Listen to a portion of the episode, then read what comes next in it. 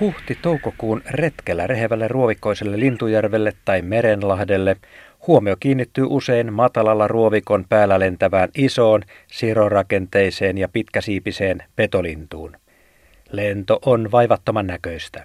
Haukka tarkkailee ruovikkoa ja jää välillä kaartelemaan sen ylle, siivet lievästi ylöspäin V-asennossa, tai lekuttelee hetken ja pudottautuu yhtäkkiä havaitsemansa saaliin kimppuun ruovikkoon.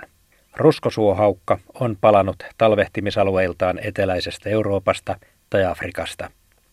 Vanhan koiraan kolmen värin kontrasti näkyy kauas. Varsinkin siipien yläpuolella ruskean, harmaan ja siivenkärkien mustan värikuviot ovat selkeät.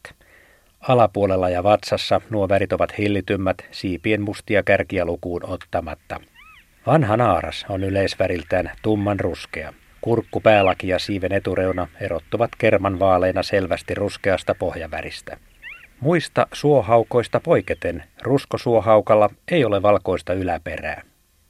Roskosuohaukka on tavallisesti hyvin hiljainen. Harva lienee kuullut sen ääntelevän. Tavallisimmin vaisun äänen kuulee soidin aikana. Koiras lentää korkealla ja houkuttelee naarasta.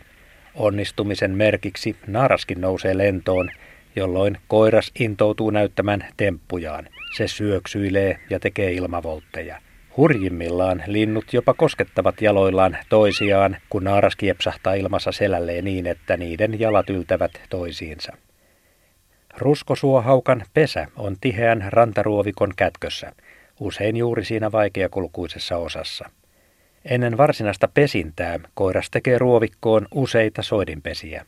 Itse munapesä tehdään risuista ja oksista ja se viimeistellään sitten kuivilla järviruooilla, joita linnut roikottavat pesälle.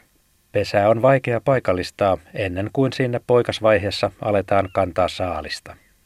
Ruskosuohaukka käyttää ravinnokseen pikkujyrsijöitä, etenkin ruovikkorannoilla ja vesijätöillä eläviä vesimyyriä. Myös alueen sammakot ja pikkulintujen poikaset kelpaavat. Naaras hautoo ja huolehtii pesäpoikasista – koiras saalistaa. Ei voi kuin ihailla, jos sattuu näkemään, kuinka koiras luovuttaa saaliin ilmassa naaraalle. Se nakkaa saalin jaloistaan ja naaras nappaa sen taitavasti kynsiinsä ja jakaa sitten pesässä poikasille. Koska munat kuoriutuvat eri aikaan, huonoina ravintovuosina viimeisenä syntyneillä ja siksi pienemmiksi jääneillä poikasilla voi olla tylykohtalo. Ruskosuohaukka on kuulunut Suomen pesimälinnustoon vasta vajaat sata vuotta. Ensimmäinen pesintä varmistettiin 1920-luvulla. Ruskosuohaukka on kuitenkin laajentanut esiintymisaluettaan koko ajan ja kanta on kasvanut. Syynä on muun muassa ruovikoiden lisääntyminen vesien rehevöityessä ja vesijättömailla ja rantaniityillä loppunut karjan laidunnus. Nykyinen ruskosuohaukkakanta on noin 800 paria. Kanta on vielä suht pieni, mutta elinvoimainen. Pääosa kannasta pesii Etelä- ja Keski-Suomessa, mutta lajia tavataan aina Perämeren perukoilta Pohjois-Karjalaan. Ruskosuohaukan uhkana ovat ruovikoissa saalistavat pienperot minkki ja supikoira, joiden kantoja on koetettu rajoittaa tehokkaalla alueellisella pienpetopyynnillä.